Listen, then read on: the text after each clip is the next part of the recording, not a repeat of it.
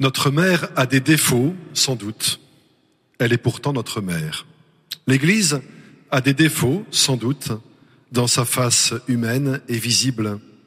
Elle est un peuple de pauvres et de pécheurs, vous comme moi. Elle est pourtant notre mère, celle qui nous a fait naître dans les eaux baptismales et qui nous donne le pain de vie. Comme nous l'a dit le chanoine de Mentière dans la dernière conférence, l'Église est une structure visible fondée sur la foi de Pierre qui confesse le nom de Jésus et sur les apôtres choisis par le Christ. Mais l'Église a aussi une âme, un cœur battant. Elle porte un mystère comme une mère porte un enfant. Le mystère de l'Église bat dans le cœur des saints, ceux qui ont donné leur vie par amour du Dieu d'amour à la tête de ce peuple immense du ciel et de la terre que nul ne peut dénombrer, il y a la Vierge Marie, que le Seigneur nous a donnée comme mère pour que nous la prenions chez nous. En ce temps d'épidémie que nous vivons, dans cette église vide, mais dans la communion des cœurs de tous ceux qui nous écoutent sur France Culture, Radio Notre-Dame et KTO, il est bon de contempler le visage de Marie, sa compassion, sa force d'âme. Elle est la femme de l'Annonciation et du Magnificat. Elle est aussi la Stabat Mater au pied de la croix. Elle est la sentinelle de l'espérance. Elle a connu tous les mystères joyeux, douloureux, lumineux, glorieux, qu'elle couvre chacun de nous, particulièrement ceux qui sont les plus éprouvés de sa tendresse maternelle. Le Christ est un vainqueur qui viendra dans la gloire. C'est un pauvre qui passe et qui demande à boire. Qu'il est beau ce grand évangile de la Samaritaine que nous lisions ce matin. Jésus s'y révèle dans toute l'extension de son adorable mystère. Il est d'abord ce mendiant assoiffé, ce juif fatigué par la route. On le découvre plus grand que Jacob, puis comme le prophète et même comme le Messie, avant de le reconnaître enfin comme le sauveur du monde. Quel parcours catéchuménal, quel apprentissage rapide de la foi pour cette femme de Samarie. À nous, les vieux baptisés, il me semble qu'il faut parcourir le chemin inverse. Nous confessons aisément Jésus comme Christ, Seigneur, Sauveur, il nous faut le redécouvrir aussi comme ce pauvre étranger à la margelle du puits qui supplie et quémande. Reconnaître Jésus dans cette voisine du dessus qui attend une petite visite, dans ce SDF que nous croisons chaque jour sans lui faire l'aumône d'un regard, dans cet enfant qui voudrait bien que ses parents jouent avec lui, dans ce collègue de travail qui mériterait sans doute qu'on lui porta un peu d'attention. Nous admirons Jésus sous les ors de sa divinité, ne le dédaignons pas sous les haillons de sa mendicité. Nous adorons le Christ quand il ressuscite, ne le méprisons pas quand il sollicite. Le Seigneur, passant outre toute convenance, s'adresse à une femme, une porteuse d'eau, une samaritaine. Aussi profond que le puits sur le bord duquel il est assis est le dédain ancestral des Juifs pour les Samaritains. Entre les deux peuples s'est accumulée au cours des siècles une haine carthaginoise. Les pharisiens, pour insulter Jésus, ne trouveront pas de mots plus infamants. Après l'avoir traité d'ivrogne, de glouton, de possédé, ils lui diront, tu es un samaritain samaritain, enfin, puisque ce mot dit tout, et puisqu'on en a fait le terme du dégoût. Je voudrais bien vous citer quelques noms d'oiseaux qui fussent l'équivalent pour aujourd'hui, mais ne pouvant évidemment pas les prononcer dans cette chair, je laisse l'imagination de chacun trouver les vocables contemporains de l'abjection. Admirons donc plutôt le Sauveur qui en sa personne a tué la haine.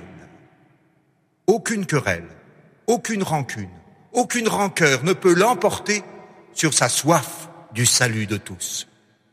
Il n'est pas un être que nous puissions toiser de notre mépris ou poursuivre de notre vindicte, puisque Jésus s'adresse à une femme du peuple honni de Samarie. Il lui demande subitement d'aller chercher son époux. Il sait bien que c'est là où le bas blesse.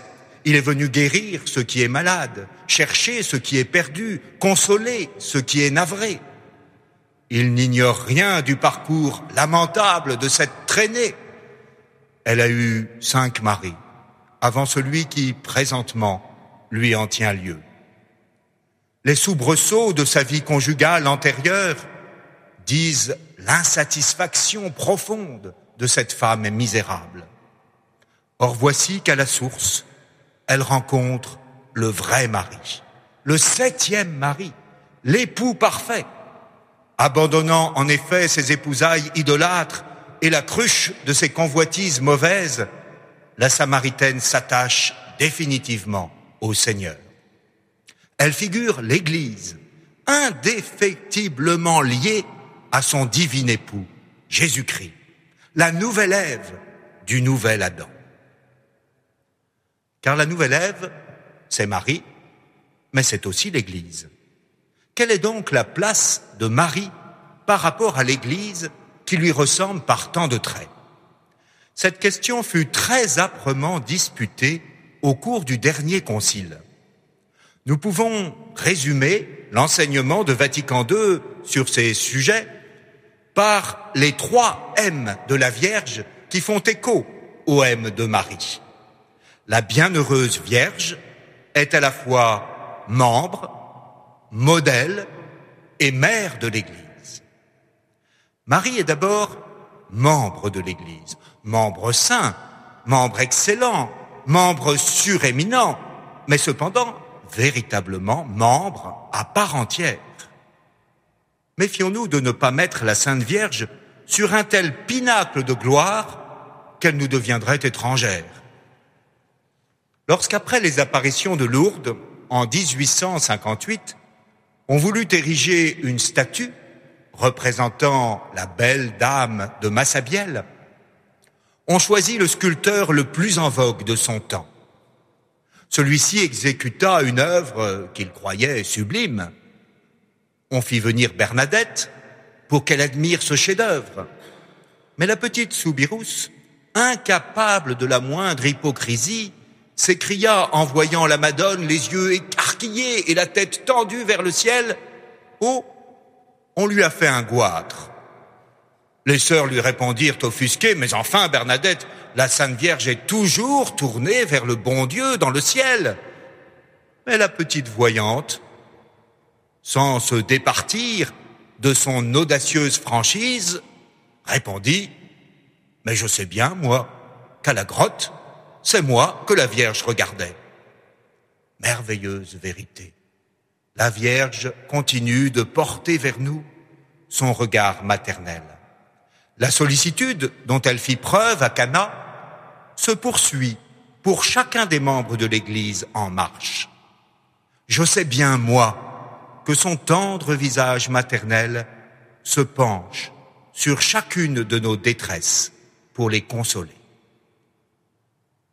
Certes, l'assomption de la Vierge Marie dans la gloire du ciel, en corps et en âme, est un privilège réservé à l'Immaculée Mère de Dieu. Mais ce privilège ne la coupe absolument pas de l'Église. Car faut-il le rappeler, c'est une seule Église, une et indivise, qui est au ciel et sur la terre. L'Église militante sur la terre, souffrante au purgatoire et triomphante au ciel, est une seule et même Église en trois états. Il importe d'avoir en tête que ces distinctions ne désignent pas trois Églises, mais trois états de l'unique Église. Unique est la colombe du bien-aimé qui d'un seul tir d'aile joint le ciel et la terre. Prenons conscience de cette dimension cosmique de l'Église qui s'étend à tous les hommes de tous les âges, aux myriades d'anges en fête et à tout l'univers créé dont le Christ est le chef. Retrempons-nous, s'il vous plaît, à ce christianisme gigantesque. Célébrons la Toussaint de tous nos frères vivants. Sentons-nous incorporés à ce Christ innombrable. Nous ne sommes jamais seuls. Tout nous appartient dans la communion des saints. Les vertus de la sublime Vierge, l'héroïcité des martyrs, l'humble prière d'une femme qui égrène son chapelet, tout cela est à nous, dans l'orbe catholique de l'unique Église. Songeons-nous assez souvent au ciel des bienheureux. Peut-être quelquefois soulevons-nous timidement un coin du voile lorsque la mort vient frapper à notre porte. Lorsque nous pleurons un défunt ou que nous tentons de nous consoler en disant, du moins, le reverrons-nous là-haut. Il est doux, en effet, de porter cet espoir d'être à nouveau avec les siens dans la vie éternelle. C'est un baume pour le cœur douloureux. Mais ne nous y trompons pas. Ce qui est formidable au ciel, ce n'est pas seulement qu'on y va retrouver ce que nous aimons, et ceux qui nous ont aimés. C'est surtout qu'on y renouera avec ceux que nous détestons et ceux qui nous détestent. Nous serons reçus par ceux qui nous ont toujours été antipathiques et qui alors nous apparaîtront les plus aimables qui soient. Voilà bien le merveilleux du ciel. Cette communion dans l'amour, ce grand baiser universel, cette réconciliation générale, mes implacables ennemis, au ciel, au ciel, au ciel, j'irai les étreindre un jour. L'Église est cette Jérusalem céleste, cette cité de la paix où tout ensemble ne fait qu'un, cette assemblée des saints où il n'est plus nulle place pour la rancune, la vengeance, les contentieux accumulés, car tout mal et tout péché ont été noyés dans la miséricorde de notre Dieu. L'Église c'est le monde réconcilié. Le visage de la Vierge Marie reflète cet univers harmonieux et paisible. Il se penche vers nous et nous irradie de sa douceur dans les tribulations des temps. Contemplons en Marie la perfection que nous devons atteindre. L'Église apprend en effet ce qu'elle est et ce qu'elle doit être en regardant la Sainte Mère de Dieu. Elle trouve en la Vierge son modèle, le miroir où elle contemple sa jeune splendeur. Ces traits essentiels se reflètent dans le portrait de Notre-Dame. L'Église apprend, en regardant Marie, à être sainte, joyeuse et maternelle. Je crois l'Église sainte, disons-nous dans le credo. L'Église est indéfectiblement sainte, quelle que soit la vertu ou le vice de ses membres, parce que le Christ s'est livré pour elle afin de la sanctifier et parce qu'il l'a comblée des dons de l'Esprit Saint. En la Vierge Marie, son membre le plus éminent, l'Église atteint déjà la perfection. Elle est déjà la toute sainte. Dans la patrie céleste, l'Église sera assurément à l'image de la Vierge Marie, sans tache, ni ride, glorieuse et immaculée.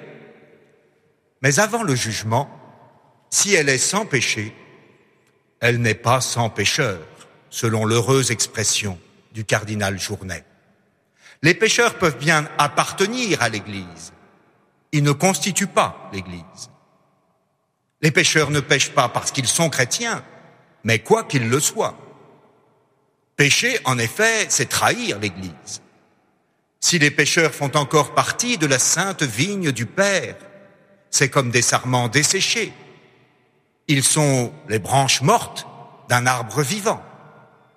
L'Église les porte en son sein avec patience. Ils lui appartiennent de corps, mais non de cœur. Si ce sont des êtres humains que l'Église doit rassembler, il faudra bien qu'elle se résolve à compter dans ses rangs des pécheurs. car nul ici-bas n'est sans péché.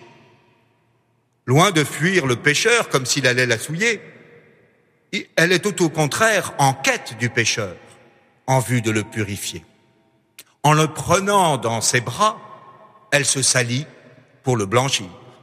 Elle multiplie les appels et les soins afin que par la pénitence, ses membres indignes viennent à récipiscence. Elle ne les exclut pas de ses rangs, comme tant d'hérétiques au cours des âges ont souhaité qu'elle le fît. Montanistes, novatiens, donatiens, cathares, elle ne veut pas abandonner le nombre la pureté. Et quoi? Chasse-t-elle ses fils infidèles loin de son sein? On l'accuse d'être une marâtre sans miséricorde, une institution intransigeante, sans cœur. Les garde-t-elle auprès d'elle dans l'espoir de les amender? On lui reproche d'être un cloaque d'iniquité, la complice du crime, le tabernacle du vice. Qu'importe. Pour le bien de ses enfants, l'Église préférera toujours apparaître impure qu'être sans compassion. Elle dispose pour ses membres pécheurs de toutes les grâces nécessaires à leur retour à la vie. Certes, mais attention, sans la charité, l'appartenance à l'Église ne sert de rien pour le salut. Jusqu'à ce que vienne le prince des pasteurs, les brebis et les boucs sont mêlés dans le même troupeau. Le Seigneur nous a ordonné de réunir, il s'est réservé de séparer. Car seul doit séparer le juge qui ne peut se tromper. C'est ainsi que l'ivraie semé par le diable croît avec le froment jusqu'au temps de la moisson. Dans le filet de l'Église se mêlent toutes sortes de poissons qui ne seront pas triés avant le jugement mais que les pécheurs ne se bercent pas d'illusions péremptoires en répétant Église du Seigneur, Église du Seigneur, comme si leur appartenance à l'Église les mettait définitivement à l'abri de la colère qui vient. Le Seigneur connaît les siens. Il est bien vrai que dans l'hiver du siècle, on ne distingue que malaisément l'arbre vivace de l'arbre mort. Celui-ci fait encore quelques figures dans un monde qui claque des dents. Mais que vienne notre soleil de justice, que paraisse l'été du jugement? Et alors, chaque arbre montre ce qu'il est. L'un est couvert de fruits, l'autre n'est que bois sec, remis au feu. Il y eut un temps où l'on pouvait éviter la langue de bois, appelée chat un chat et Rollet un frépon. En témoigne le sermon du grand Massillon qu'il donna à la cour de France sur l'évangile du jugement dernier. L'illustre orateur sacré imaginait que le jugement était imminent, que Jésus-Christ allait paraître à l'instant même. Et il interrogeait toute cette noble assemblée réunie autour de Louis le quatorzième. Je vous le demande, s'écriait l'évêque à l'adresse du roi Soleil. Je vous le demande frappé de terreur, ne séparant point sur ce point mon sort du vôtre et me mettant dans les dispositions où je souhaite que vous entriez. Si Jésus-Christ paraissait dans ce temple, au milieu de cette assemblée la plus auguste de l'univers, pour nous juger, pour faire le terrible discernement des boucs et des brebis, Croyez-vous que le plus grand nombre de tous ceux que nous sommes ici fut placé à la droite?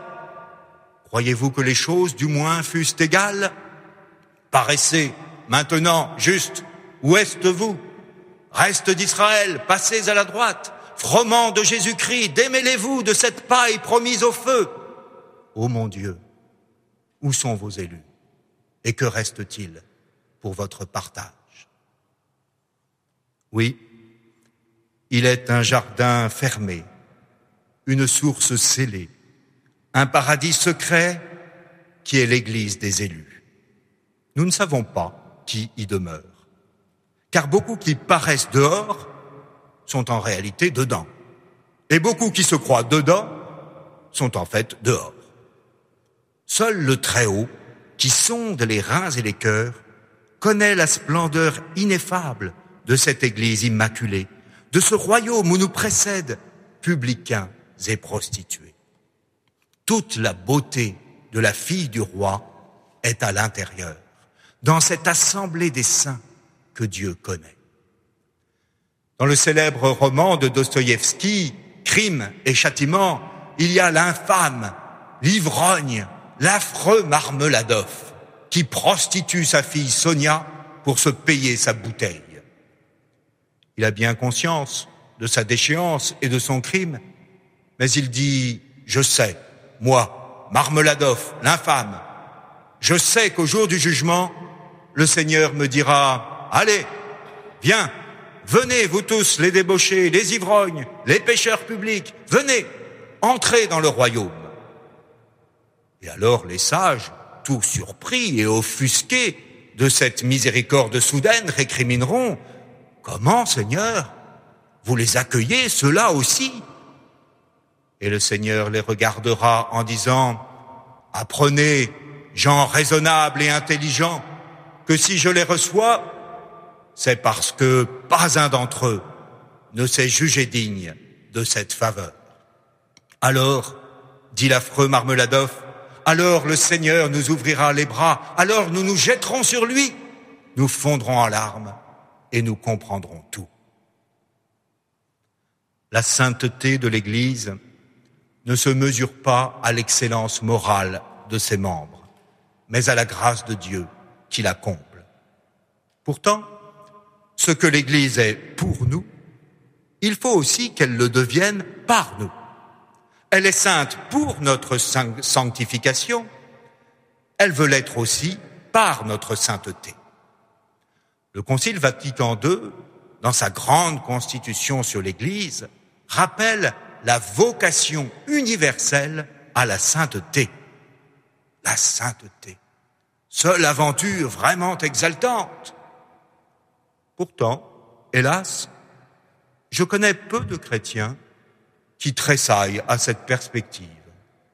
Dans l'esprit de bien des gens, la sainteté évoque je ne sais quelle austérité, la grisaille d'un mois de novembre, une sorte de garde à vous éternel effroyablement ennuyeux au pied du trône divin. Être saint, moi, mon père, vous n'y pensez pas. Je serais ridicule avec une auréole sur la tête. D'ailleurs, les chapeaux me vont très mal. Chacun veut bien s'établir sur son saint patron, dont une hagiographie plus ou moins légendaire nous rapporte les exploits.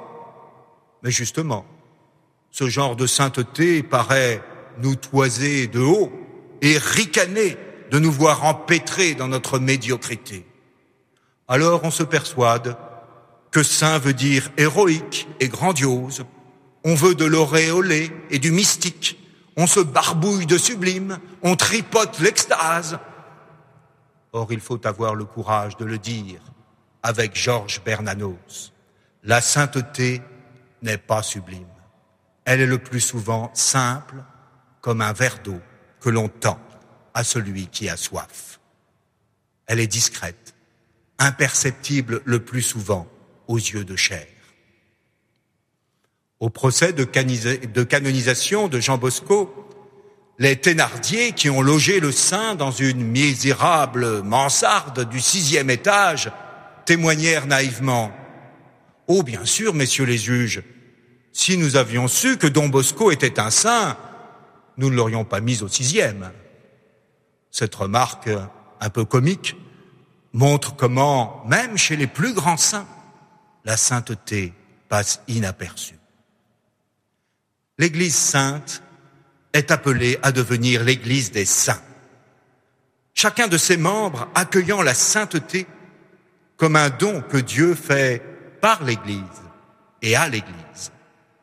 Saint Paul, dans ses épîtres, appelle les chrétiens auxquels il s'adresse les saints, alors que précisément, il leur écrit pour dénoncer leur débauche et leur ivrognerie. À vrai dire, les mots saint et chrétien sont parfaitement synonymes. Un saint, tout comme un chrétien, est un bénéficiaire de la miséricorde divine, un être préservé ou pardonné par Dieu. Pas d'autre définition possible. Il y a quelques années, je m'étais livré à une petite enquête en aumônerie. J'avais demandé aux jeunes élèves de troisième, qu'est-ce qu'un saint? Il m'avait été répondu, c'est quelqu'un qui aime Dieu, qui prie, qui aime ses frères et qui se met à leur service. Admirable. Qu'est-ce qu'un chrétien maintenant? C'est quelqu'un qui aime Dieu, qui prie, qui aime ses frères et qui se met à leur service. Je me réjouissais de ce que ces réponses fussent en tout point identiques. C'était bien la preuve qu'être saint et être chrétien, c'est tout bonnement la même chose.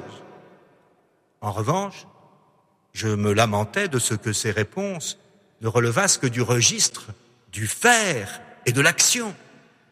Or, un chrétien n'est pas celui qui fait ceci ou qui fait cela? Un chrétien ou un saint, c'est quelqu'un que touche et façonne la miséricorde divine. Une autre définition de la sainteté fut donnée ingénument par un enfant du catéchisme. Ce petit garçon, entrant avec sa maman dans une église, est tout de suite saisi par les magnifiques vitraux qui filtrent la lumière et illuminent l'église de mille feux. Émerveillé, il se dresse sur la pointe des pieds pour mieux voir et demande à sa maman, qui est-ce là-haut? La maman, peu informée sur les saints vénérés dans l'église, essaie de voir s'il y a une indication, mais n'en trouvant pas, elle répond à son fils, c'est un saint. À chaque vitrail chatoyant, l'enfant repose la même question et la maman lui donne la même réponse laconique. Oh, c'est un saint. Le mercredi suivant, le petit garçon va au catéchisme. Pendant la rencontre, le prêtre demande Qui peut nous dire ce qu'est un saint? Et l'écolier de répondre, inspiré Un saint, c'est quelqu'un qui laisse passer la lumière. Oh, que cela est beau.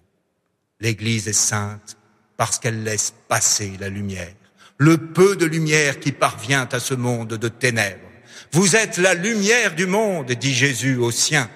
Non que ses disciples soient des êtres brillants ou clinquants, mais parce qu'à travers eux brille celui qui est lumen gentium, la lumière des nations. Il n'y a qu'une tristesse, disait Léon Blois, c'est de n'être pas des saints parce qu'elle est la toute sainte, Marie est Notre-Dame de toute joie, Notre-Dame des sept allégresses, la femme la plus heureuse que la terre ait portée.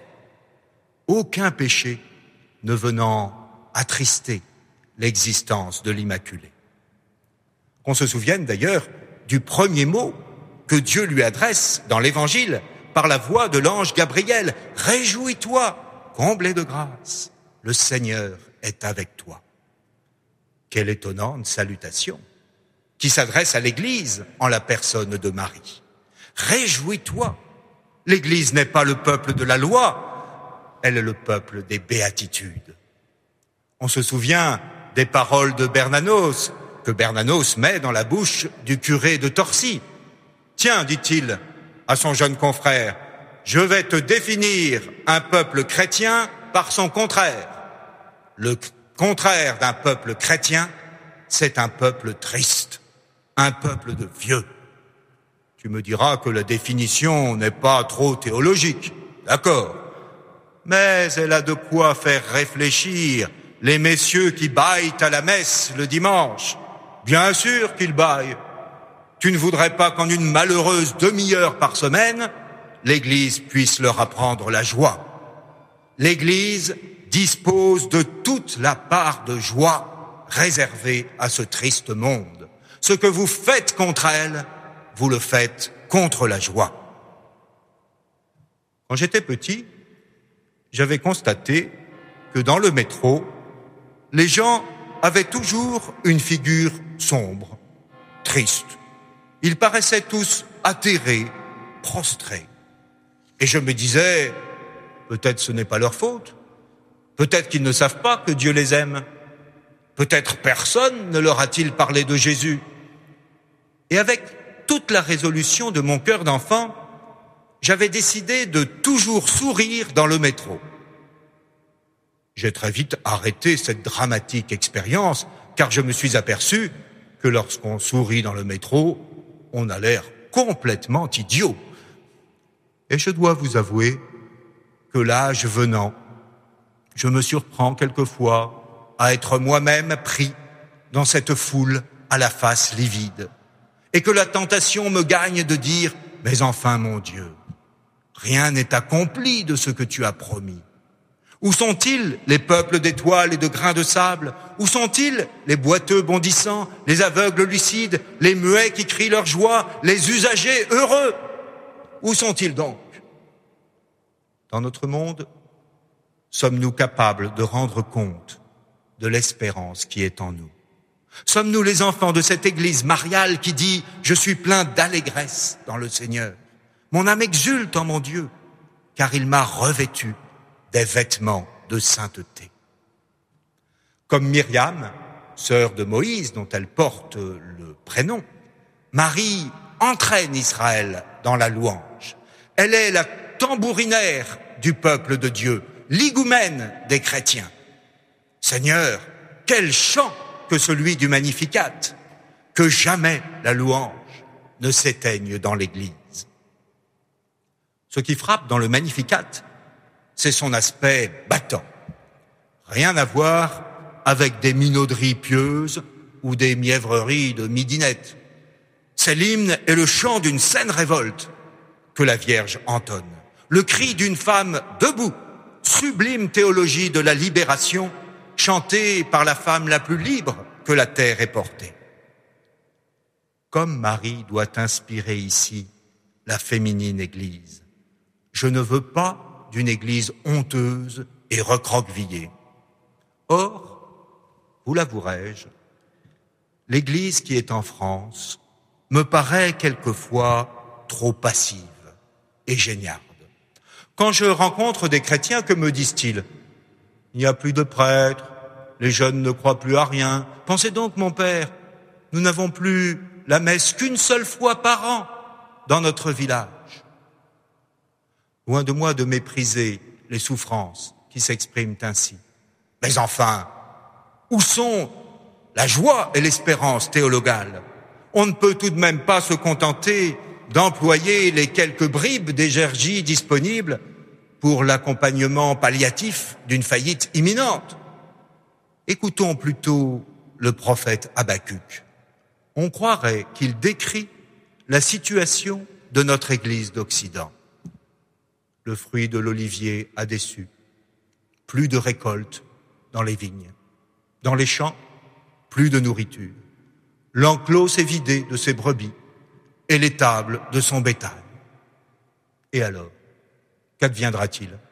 Quelle sera la réaction du prophète dans cette situation calamiteuse? Va-t-il pleurer, se lamenter, gémir Que nenni? Et moi, je bondis de joie dans le Seigneur, s'exclame Habacuc. J'exulte en Dieu mon Sauveur. Voilà. Tout va mal. La situation est angoissante. Je frémis d'être là. La carie pénètre mes os. Mais moi, je bondis de joie dans le Seigneur. Quelle merveille, quelle fougue, quel élan. Aucune situation, si désespérante puisse-t-elle paraître, ne peut tarir en nous la source de la louange. La joie, naît de la foi. C'est la foi qui fait traverser les tempêtes. C'est la foi qui vient à bout de toutes les épreuves. C'est elle qui fait des croyants les vainqueurs du monde. Quelle est grande la foi de Marie au pied de la croix.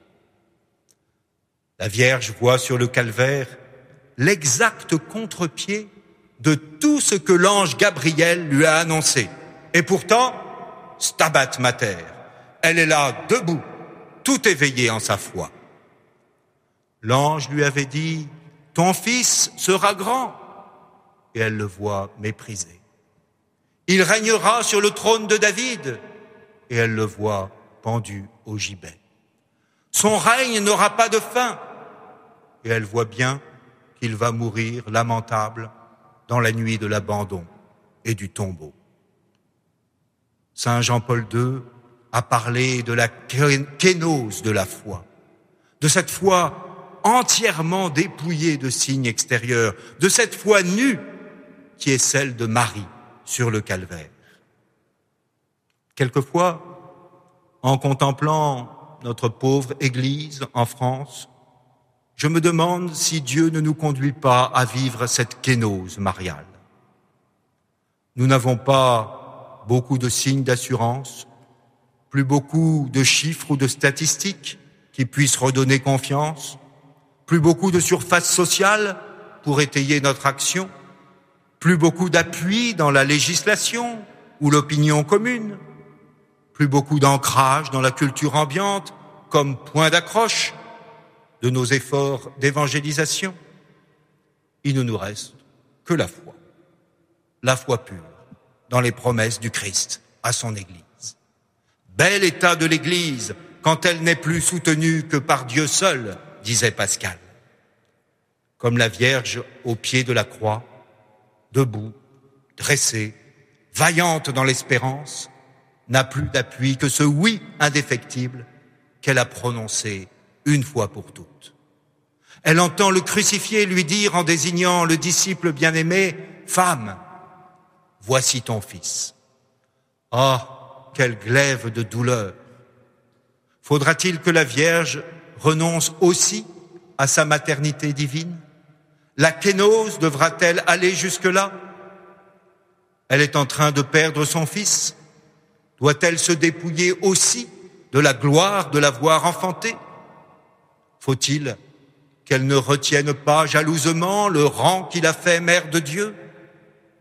Doit-elle se contenter d'avoir simplement Saint Jean comme fils? Ah, le grand remplacement, le remplacement monstrueux. La Vierge transpercée de douleur l'accepte dans la foi sans maudire, parce qu'elle est la croyante absolue. Elle s'ouvre ainsi à sa maternité spirituelle. Elle reçoit en la personne de Saint Jean tous les disciples du Seigneur comme ses enfants. Elle est instituée mère de l'Église. La mère des disciples, en effet, c'est Marie et c'est l'Église, la nouvelle Ève, la mère des vivants. En Marie, l'Église s'ouvre à sa maternité virginale. Elle apprend de Marie ce qu'est sa propre maternité. Tout catholique aime du même mouvement Dieu et l'Église, celui-là comme un père, celle-ci comme une mère, car selon l'adage célèbre de Saint Cyprien, nul ne peut avoir Dieu pour père s'il n'a l'Église pour mère.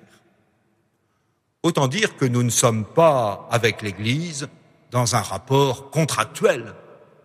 Notre obéissance à son égard, si crucifiante qu'elle puisse devenir parfois, n'est pas une corvée, mais un élan du cœur, pas un fardeau, mais un enthousiasme, pas un autre joug que celui léger du Christ qui nous transporte et nous sublime. L'Église est mater, est magistrat, mère et éducatrice. Avec Claudel, je puis dire, loué soit à jamais cette grande mère majestueuse, aux genoux de qui j'ai tout appris. On ne méditera jamais assez cette dimension maternelle de l'Église. Je me souviens qu'un matin d'un 24 décembre, j'avais entendu sur une radio nostalgique une vieille chanson, La Mama. Cette vieille femme, la mama, on la croit moribonde, et ses enfants reviennent vers elle. Ils sont venus, ils sont tous là, même ceux du sud de l'Italie. Il y a même Giorgio, le fils maudit, avec des présents plein les bras. Le soir même, au cours de l'homélie de la messe de minuit, citant la chanson d'Aznavour entendue le matin, je m'adressais à l'assemblée en disant, regarde, Mama Église, Regarde tes enfants ce soir, en cette nuit de Noël. Ils sont venus. Ils sont tous là, les pieux et les mécréants, les fils très fidèles et les dilettantes, les oublieux et les engagés, les affairés et les contemplatifs, les justes et les pécheurs, les humbles et les orgueilleux. Ils sont venus, ils sont tous là. Il y a même Giorgio, le fils maudit. Eh oui, les uns et les autres sont là. Et la maternelle Église ouvre tout grand ses bras, heureuse d'accueillir ses enfants et d'assurer pour eux à nouveau comme le service public de la joie et de la fête. Elle ne prend pas des airs revêches de vitrines mal léchées, la mère Église. Elle sert largement ses mets à la table commune. Elle ne fait de remontrance à personne. Elle est tout à la joie d'être mère, viscéralement mère, inaliénablement mère, surabondamment mère. Marie donne le Sauveur à tous les peuples, l'Église donnera tous les peuples au Sauveur. L'une et l'autre sont mères. Béni soit Dieu pour nos saintes mères inadmissibles.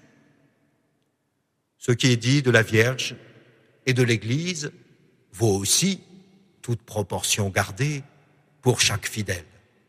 On connaît l'adage patristique, toute âme est l'Église. Ce qui est dit universellement de l'Église l'est spécialement pour Marie et particulièrement pour l'âme fidèle, expliquait Isaac de l'Étoile. En portant le Christ aux autres, nous devenons en quelque sorte mère du Christ et nous manifestons la maternité essentielle de l'Église. L'apôtre ne disait-il pas qu'il avait engendré les Corinthiens dans le Christ? Ne nourrissait-il pas des entrailles maternelles à l'égard de ceux qu'il avait fait naître à la grâce? Nous verrons dimanche prochain avec Saint Paul l'Église apostolique, eucharistique et missionnaire.